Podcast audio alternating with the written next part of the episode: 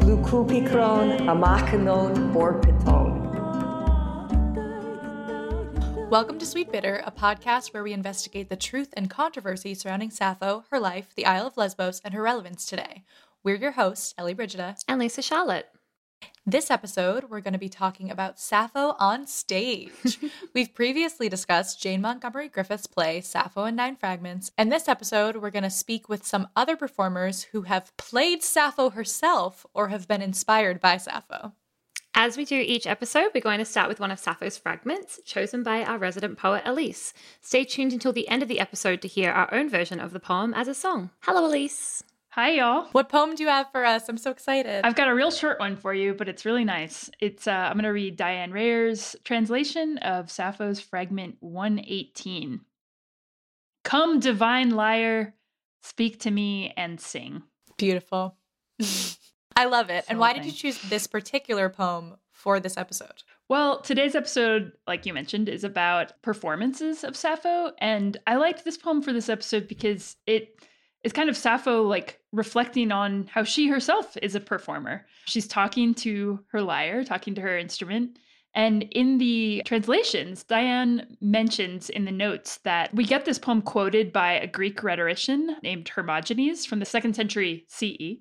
And he quotes the fragment and says that Sappho addresses her lyre and then her lyre answers. So we don't have the response from her lyre, but it sounds like this was a dialogue poem where Sappho talks and then her lyre speaks back, which is really cool to imagine. Ellie, I know that you're so good at inserting like what you think would happen with Sappho. So what do you think that the lyre says back to her? oh my god, what does the lyre say back to Sappho? I feel like oh god why do i like want to go sexual i'm like i go the sexual lyre's like, the yeah. lyre's like strum me sappho yeah oh yeah feel those fingers you oh know oh like that's my that's I don't know. Or pick or plectrum, you know? Even if I that's not even play if the plectrum on me. even if that's not what the lyre would actually say, it's what Sappho would say the lyre would say. exactly. The You're lyre's so like, change my strings, please. yeah, the lyre's like, I never said that to you. I don't know why you would write that. We've gone over this many times. I don't like it when you talk to me like that. It's like, you know, modern workplace sexual harassment. It's very bad. It's like, yeah, you can't just talk to your good. lyre that way. It's not it's good, children. It's yeah. not good. I definitely, it does inspire me though. The next time I, you know, get up on stage, if we're ever allowed to do that again and play my guitar, I want to just like look at it and be like, come, divine guitar, speak to me and sing. yes. Well, it feels very much like, um, what is it? Come to me, my angel of music. Yeah. Phantom. We are always able to bring it back to musical theater.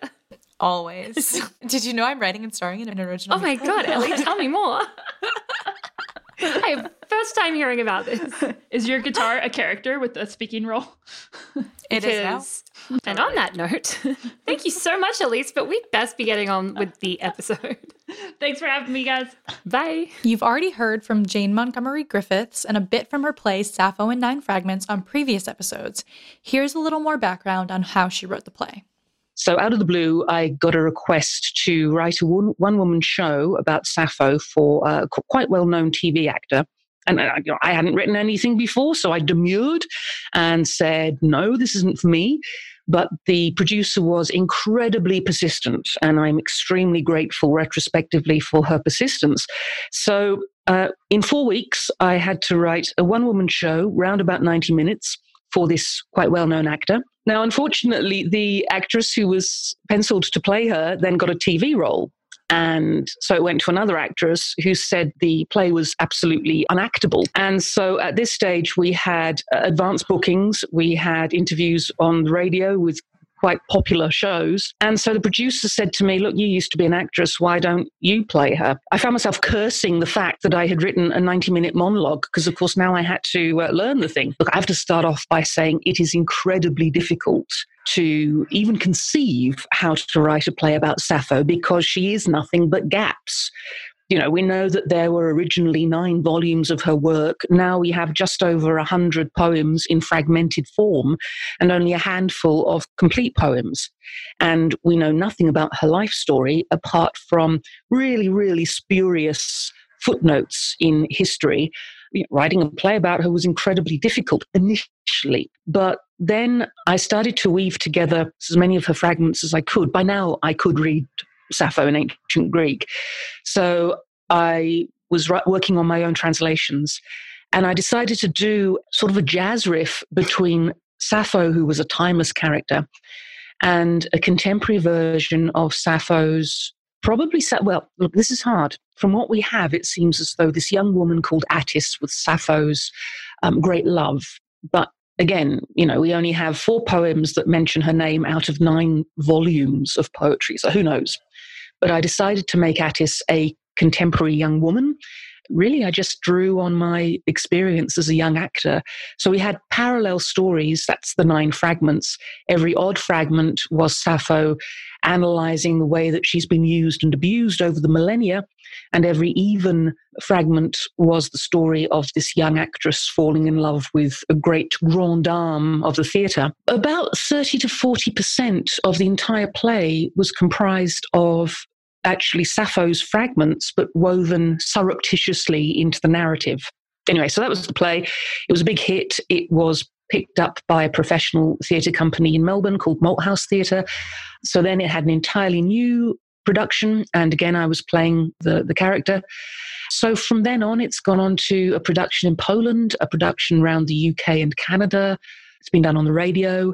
So it's a, it's a funny old beast. It's sort of developed from nothing but a very persistent producer forcing me to do something I had no interest in, to being something which, frankly, has shaped my entire professional career. So I'm very grateful to Sappho. Earlier in the year, Elise and I had the pleasure of speaking to Jade Esteban Estrada, who wrote Icons, The Lesbian and Gay History of the World, Volume 1 in 2002, and performed it across the country. Jade told us a little bit about how he came up with the idea for the show. He had come across Sappho's work after a bad breakup and fell in love with her poetry. Icons features Sappho, as well as other key queer figures from history like Oscar Wilde and Alice B. Toklas. During our interview, we were lucky enough to hear Jade perform a bit from the play as Sappho. Don't you know who I am? Maybe you don't recognize me. I lived on the Isle of Lesbos. History calls me the first lesbian. My name is Sappho and Plato called me the tenth muse.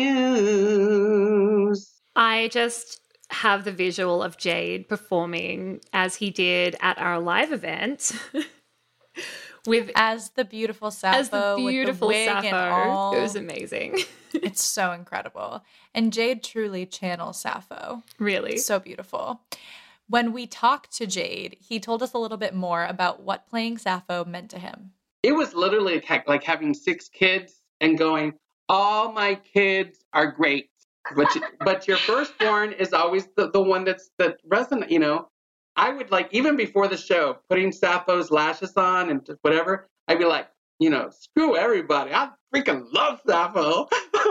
I, I have a memory of so much calm when I become her. I could be like, we didn't have a good light rehearsal, or this guy doesn't have an updated script, or uh, people are still coming in the house because she's first, right? So if people are going to be late, they're going to run into her song or her intro. But when I become her, there's rhythm. There's rhythm in her speech, and there's peace, and there's the softness. I always felt immense calm when I became Sappho.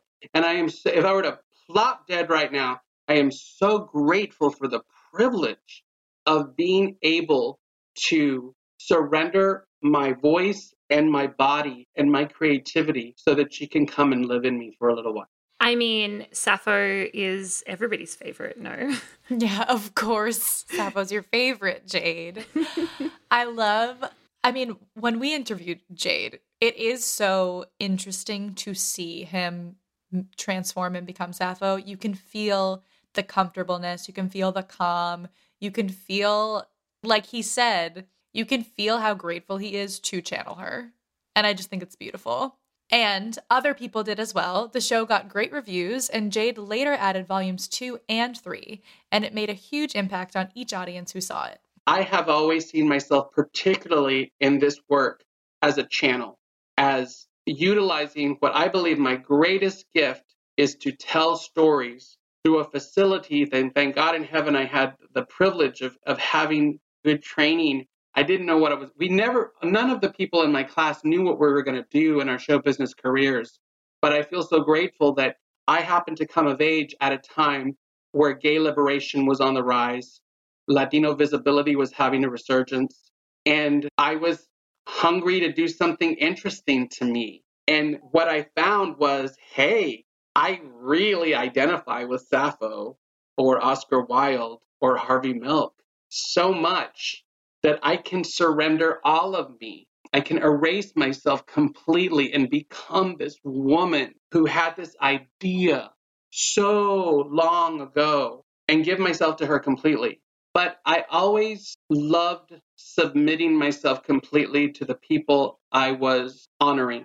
I thought that my, my most important goal was to let these people walk out of this theater having sat down with them and had a conversation in hopes that there could be some kind of understanding. I love what Jade says here, and I think it's why it's so important we do this episode on Sappho on stage because there is this like conversation that the performers have with an audience that can bring Sappho and all of these other historical figures into our mainstream consciousness. It's where theater and art is where most people interact with history besides in a history classroom. Yeah, it's super important. And it's the same reason we're doing this podcast, right? Just generally, it's because, you know, we can go and find information on Sappho, but like we're trying to bring her to life in this podcast, and all of these amazing people are trying to bring her to life on stage, including Maya Herbstman and Amy Cesara, who are working on a new play about Sappho. Amy is a playwright, poet, and educator, and Maya is the director. So we'll hear from Maya first. And so in the winter of 2018, we had this festival that was really sort of dedicated to exploration and we were doing different play readings and uh, I was looking for a play to read that would be in the public domain so we could use it and wouldn't have to worry about rights. And that was written by a woman because so many classics that we're familiar with are, are written by men. And completely to my surprise and delight, I stumbled across this play called Sappho, a tragedy in five acts, written by Estelle B. Lewis. Obviously, as a queer person, I was familiar with Sappho, though not deeply. And so, of course, was really excited about the chance to read the play. And so we got a group of actors together, had a couple folks in the room, and we read this play. And while it was really great that it was about Sappho, with all respect to Estelle B. Lewis, it was a bit of a bummer. It was really straight washed. Most of her queerness was completely sidestepped. It was just riddled with misogyny and felt deeply problematic to me. But I was still so excited about the possibility. And so from there, we talked as a company and decided this was a piece we were interested in moving forward with. And we partnered with an organization in San Francisco called the Queer Cultural Center and asked if they knew anyone, any playwrights who might be a good fit for this type of project. And they recommended Amy to us. And so Amy and I met and then we kept meeting. We decided to embark together on this multi year development process of working from Estelle B. Lewis's play, but really creating something totally new mm-hmm. and different, driven by our own interests and our own identities as uh, brown queer women.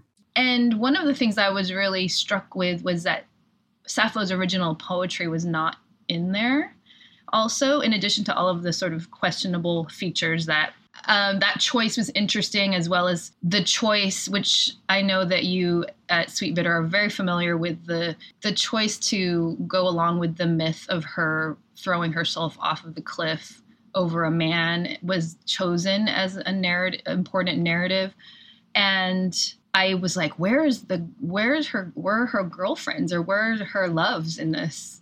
I think that Maya and I were on the same page about like she was not troubled by my difficulty with you know, just approaching the text like, why this? You know, and I work with literature all the time. So I was like, I could, I'm going to get through this. I'm going to find what is, what inspires me about this. But what I think really inspired me was Sappho, Sappho's life and Sappho's story, and also this idea of a timeless poet, you know, who is a female who over centuries has continued to be quoted and named and you know despite the the little that we have of her actual language that we know that she was famous we know that she influenced a lot of people and became you know the material for a lot of people's imaginations when we went forward with the process i said can we do this and can we do this like can we change a lot of features and maya was games? and you know definitely we were interested in allowing her to be gay, you know, allowing her to have her loves. You know, she talks about her loves, and it's like so essential that she has her loves. Make Sappho gay again. Yes. Thank you, Amy and Maya. You beautiful, beautiful souls. But I mean, are we surprised? No, not surprised at all. Knowing what we know from this podcast, wow, Sappho was straight washed. My so goodness. surprised to hear these things. but we're very, very happy that Maya and Amy are rewriting. Maya and Amy recently hosted a Zoom performance of an excerpt from the play with three actors. One plays Sappho as a woman of color slam poet who's talking back to Estelle Lewis, the original playwright behind Sappho, A Tragedy in Five Acts, and also talking with Malaya, a Filipina playwright who's writing a new interpretation of her. Here's a brief clip from a recent Zoom reading of the play featuring Tierra Allen as Sappho. They want me to be theirs, but theirs I cannot be. A tragic poet who kills herself over a boy? For a woman, I could be driven over a cliff, I guess. But I have too much to live for. I am breaking the bounds of spoken word, of music, of art. I am a mother, a lover, a dancer, a singer, a skilled musician. I am the 10th muse, god damn it! I'm already immortal. You playwrights, stop making me into your plaything. All of my writing has a consciousness around context and representation and social justice, you know, to kind of throw a bunch of different themes around. But I definitely was asking why now? What is it about Sappho now today you know, when we were in the midst of the pandemic and I was digging in with researching about Sappho, I also was haunted by knowing that representation is important right now. And, you know, the resurgence of Black Lives Matter with George Floyd's killing and Breonna Taylor. And so some of that made its way into my free writing and into the, my poetry. Where I felt like I don't know if we want to see another Sappho that is just another try on Sappho from Greece. You know, I feel like I want to write a character that I want to see who is a strong poet, who is a mother, who is aging, who's a woman of color. A lot of these are me talking about myself, in fact, so I could relate to many features. And I didn't see discussion of her as a mother there is nothing about her being a mother in the Estelle Lewis play, and very little when we talk about the mythology of Sappho as a mother. I'm a, a mother of a toddler now. It doesn't jive with the sexiness of. I think people don't can't have a hard time equating. I remember before I had my child, I I was a lot more into my own personal persona as a performer because I'm also a was a spoken word performer and you know I could relate to this performance element of the character that I'm writing of Sappho. And Sappho, why can't we reconcile her mothering with her being this poet who wrote erotic and beautiful poems, but also wrote a lot of other kinds of poems, you know, about life and wrote about her daughter. Also, why can't we reconcile her age and me being someone in my 40s, you know, outing my age? Uh, also, women experience feeling more invisible as we get older and that we're not allowed to be those out in the public eye people. So I really wanted to see somebody that I don't get to see in Sappho. And then also, obviously, her queer relationships, her loves, and why does it have to be either she's gay or either she's actually straight or, you know, what is bisexuality? That's another conversation that Maya and I had. We don't see representation in popular media or in theater that accurately can represent what that is and what does that mean. I felt that she loved and was enamored and was consumed by her female loves. And maybe she had these relations with men, you know, she had a daughter, you know, what, you know, but that, you know, what, what kind, I'm exploring that, you know, it doesn't have to mean either or, or she was, you know, living a lie or, you know, all of the dramatic projections that we tend to put upon people who have loved different genders. We don't have to choose. yes, Amy, like this, yes. this entire episode is just Lisa screaming into her microphone. I'm sorry um, for the editing. but I do, I mean, I love what Amy's saying there. And we have had listeners who have reached out and said, as a bisexual woman, as a part of this queer community that feels underrepresented or feels like ignored or erased, that we as the podcast are saying, we don't know if Sappho was a lesbian because we do not. Well, we know she was a lesbian, like a capital lesbian, L lesbian. Like L, but yeah. Not, but it didn't even exist. And I think like it, this conversation is still happening all the time, and we get notes from people online saying that they don't feel like they have a right to participate in Sappho in the podcast. They're like, "Oh, I'm bisexual, but," and I'm like, "What do you mean, but?" Yeah, one of the hosts is bisexual. This is your story too. And you know, bisexual is like what the biggest part of the LGBTQ like it's the it's the most people. And they're so yes. excluded so i feel so strongly about this. But as you should yes. as you should. But it's really it's really great and it's been really great diving into sappho and i hope that our bisexual listeners now have an arsenal to like go in and have these conversations with people who would use sappho's name to exclude them in the i guess sapphic community. Amy has been finding a lot of inspiration in the fact that sappho was also from an island like her just a quick note she does mention the recent terrorist attack in Atlanta in the upcoming clip. What just happened in Atlanta is important to, to recognize as part of the context of the world that we're writing into and putting work into. I cannot ignore what's happening in the world. What happens, you know, the, the the fetishization of women's bodies of asian women's bodies of you know the way that it's impacted women of color all of the current events regarding race and gender and violence and how people have been dehumanized. I think it's just very important to recognize as part of our context and what we produce work into. You know i was struck with you know lesbos as an island and you know i did researched on lesbos itself and saw the bbc documentary and got to see it, I thought was like a, you know, really helpful to get grounded. And, you know, my familiarity with islands in terms of my own other writing projects and my interests as an, educator are islands that have been colonized and have undergone conquest, which islands have tended to be over time. And my most familiar backgrounds would be um, the Philippines and Cuba, particularly, are two island locations that are in the mix. But I definitely found it important for me, you know, in terms of my subject matter, is to is I'm always interested in the colonization of islands, the tendency for people to, in terms of through the gaze of the colonizer, and I think there's some relation that's with how we've seen Sappho exoticized and and you know her story keeps being rewritten. Her identity keeps being changed. There's something that's there that i'm i'm exploring.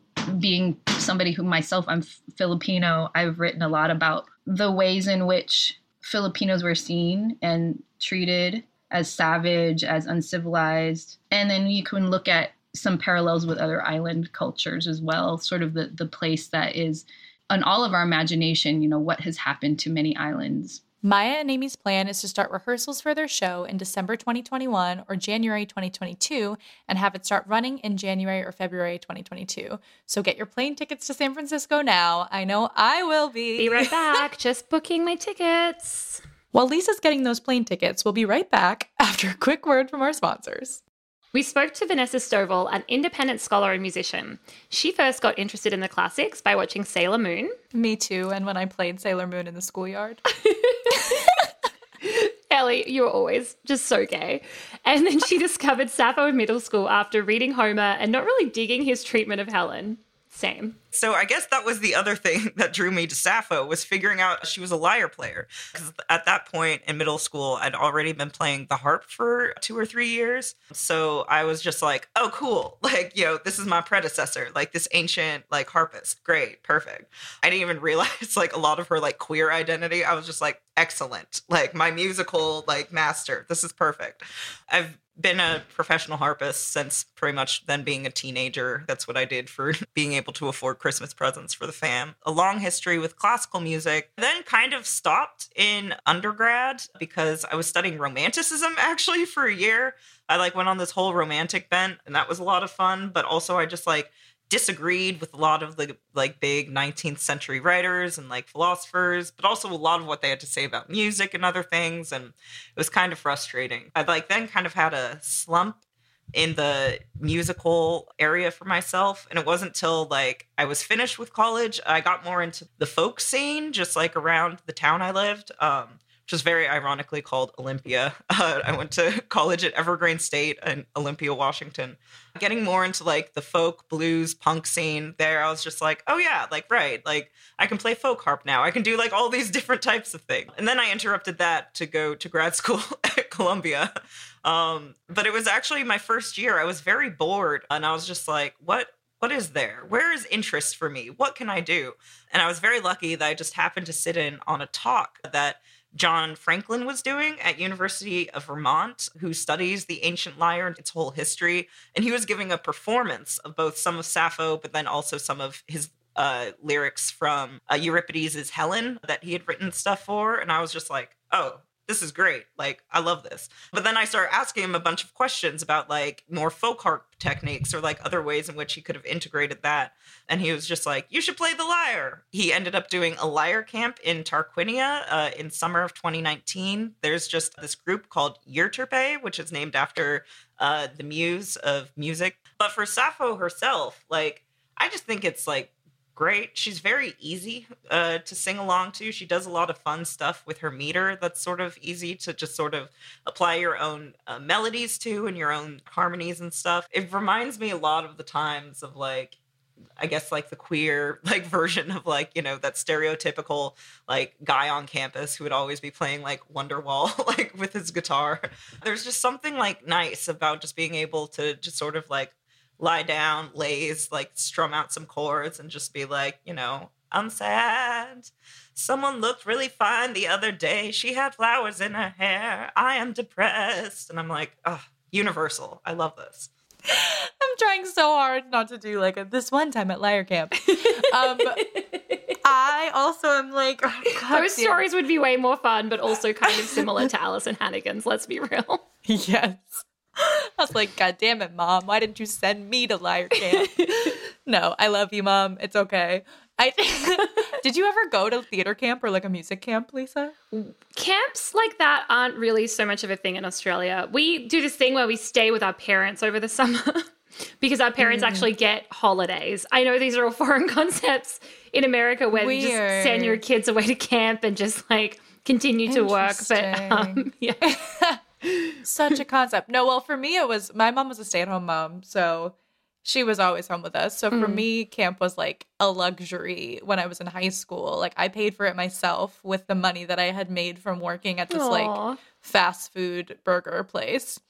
Because I was like, I just really want to go to theater camp. And so I like paid to go to theater camp for two weeks. And I vividly remember a gay theater boy playing Wonderwall on the steps. it was a theater camp at Fordham University in New York. So that was that's bringing back memories, Vanessa. Bringing back memories. I mean, I'm just listening to those words, which is I'm sad. Someone looked fine the other day. I'm depressed. And I just imagine you singing them, Ellie. It's Me just being- 100% you. everyone listen. I'm sad. yeah, Vanessa really speaks to my soul.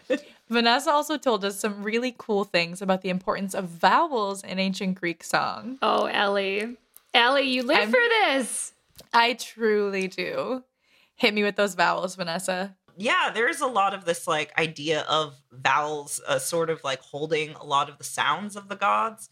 A lot of the like intonations of calling out to the gods can bring in a lot of different types of sounds and like we hear that with a lot of the words like aye which is forever you know eh, or the words for singing aiden or iados for the singer.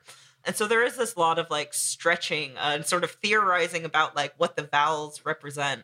And that was something i really loved as i was writing at the start of the pandemic because like especially the greek alphabet like it starts and ends in these like very big vowel sounds. I want to play with that, especially thinking about like consonants and how those come to be and how much like consonants and vowels also play and stick with our memories in different ways. And I think that's like a very key point in music. We love our lyrics, we love the words that like they can give us, but there's also sort of this concept of the voice and being able to speak with that voice and with that authority. And I think that often comes from vowels in a lot of ways. Like I sort of said in the piece, our first sounds are vowels. We don't, you know, pop out just like enunciating all these different things because we don't know language yet.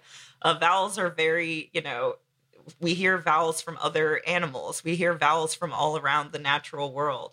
And so I think there's also this idea, this broader sort of concept of sympathy. Yeah, that's what the Stoics always believe. This sort of concept of uh, sympathy, which a lot of folks don't like looking at when they talk about the Stoics, because I think a lot of folks think of it as like very woo wooey in different ways. But like, no, the Stoics believed in this like idea of cosmic sympathy that we all sort of feel together and understand each other in different ways. And so I think vowels are a very big key and central part of that. Um, I think that also goes back to like a lot of like more ancient Greek religious ideas too about like being more connected with nature makes you more connected with the gods. But also in I think that's like one of the main appeals of the aulos, uh, the instrument that's directly opposite of like the lyre and the kithara and barbiton. The aulos is like known as the mourning instrument. It's the instrument of lamentation. It's the instrument that is also at times supposed to sound a lot like a woman wailing. And so it's you have this like long drawn out, it's like a very sad bagpipe is sort of the best way I would describe its sound. But it's awesome. I love it. Whereas you have like the lyre with all of its like lovely fine shadings and like articulation. So I think there's an interesting element of sort of vowels and consonants that also plays in the instruments themselves and how we respond to them. It was just making me think about acapella because you know, like I've done acapella for my whole life. No. When you arrange an acapella song, if you want it to be quiet, you use an an M, like mm. Mhm. If you want it to be like a little louder, you use an oo. And the ah is an acapella, like that's when you do like the big end chorus and you have everyone on like a high chord, like ah, like so. I completely. It makes a lot of sense. Yeah, it makes a lot of sense to me. You know, the Greeks have been doing it forever, and we're just copying the Greeks. You know. Completely. And now you Me can arra- you can me add this to your co- gerund conversation. Exactly. Me arranging Be- a Beyonce song is just, you know, the same as You're exactly the same. an ah Exactly in the a same. Greek song. So Vanessa told us this beautiful story about writing a poem using a Sappho translation for her best friend. one of my closest friends. whose name is Forever Moon. They're great. They're amazing. They're a sex educator in Washington State.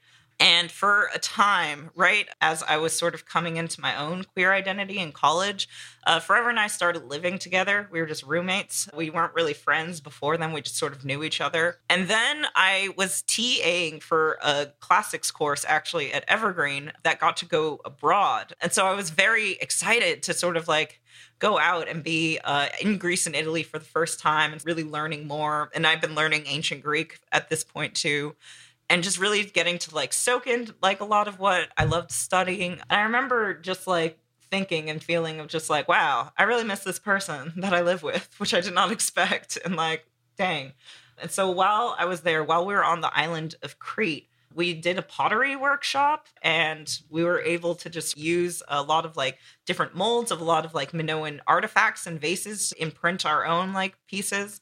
So I made forever a little moon pendant, and on the back of it, I had asked the potter how to say forever in modern Greek because I didn't know. And so I was like, cool, okay, yeah, nice. Like Ponta, ever, like Gia. I was like, I guess that means four. I don't know modern Greek. I should. And so I carved that sort of into the back for them, and I made it in the shape of crescent moon since their last name is Moon. But I felt really awkward about it because I was like, this is weird. Like, let me just give you uh, this weird, like, little pendant I made.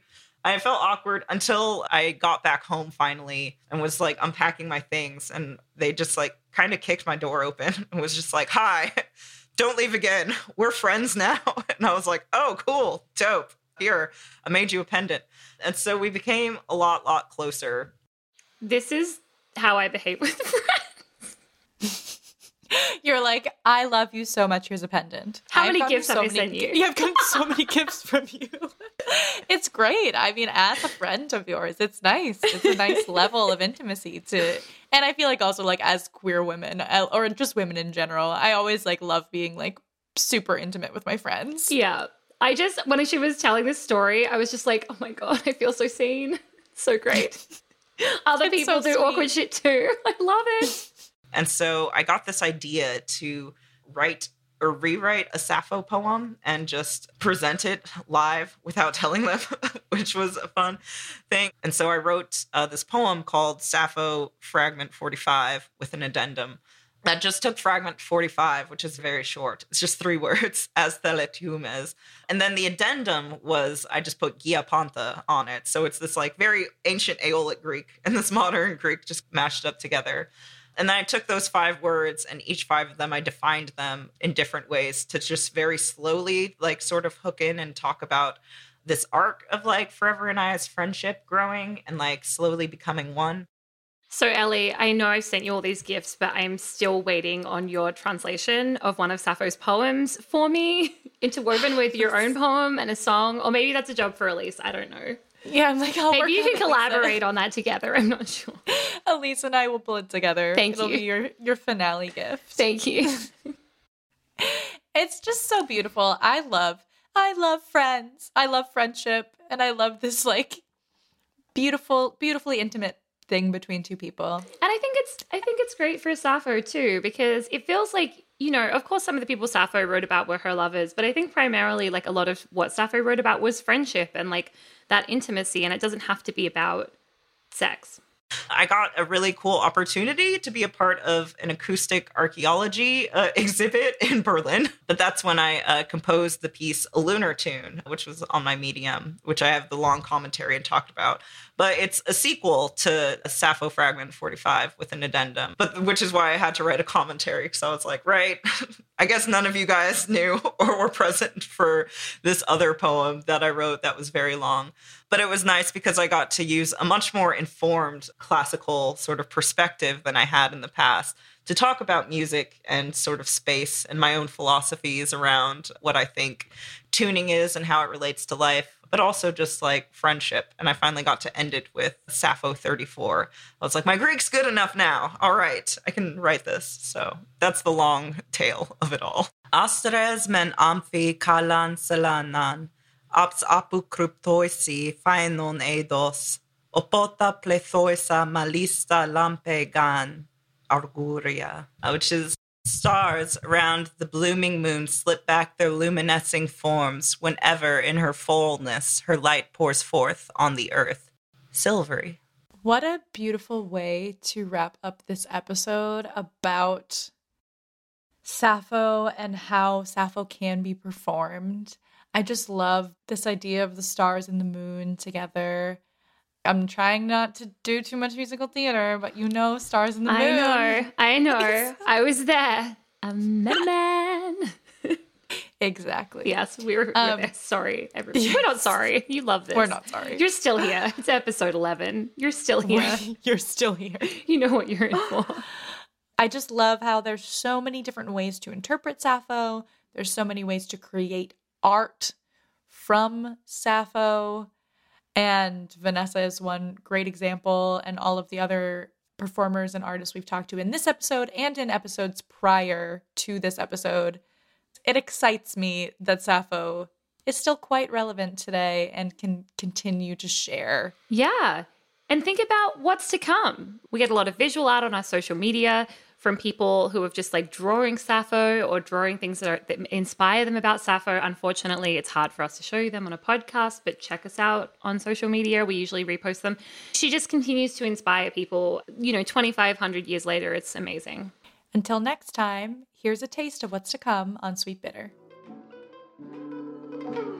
It would be nice for Sappho to move beyond the stuffiness of classicist circles. Sorry, classicist, but with the main sort of like underlying hook of WAP, which is like there's some horrors in this house. Like I'm like we see like finally the Hatira, they've come into like the Oikos, like the place they're not actually supposed to be.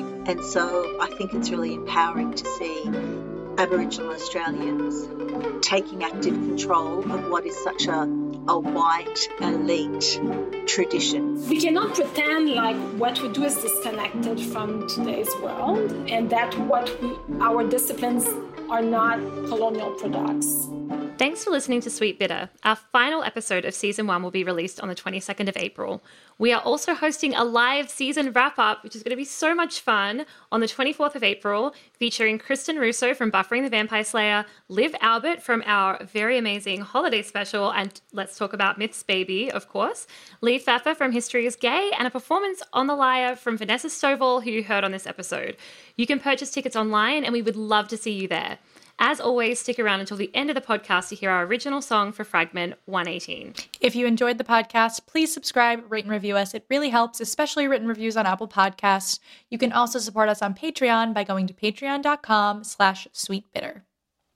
Thank you so much for our new patron this week, Laurie. We're so grateful for your support. As always, you can find us on Twitter and Instagram at SweetBitterPod or contact us on our website, sweetbitterpodcast.com. Sweet Bitter is an independent production by me, Ellie Brigida, Elise Knorr, and Lisa Charlotte. Our artwork is by Estella Illustrated. Music is by Lyron Rhapsody. A special thanks to Jade Esteban Estrada, Maya Herbsman, Amy Cesara, and Vanessa Stovall for sharing their knowledge with us today. You can read more about our guests and where to find them on our website in the About section. You can read Vanessa's whole poem, A Lunar Tune, on Medium. We'll post a link in the show notes. And now, fragment 118. Come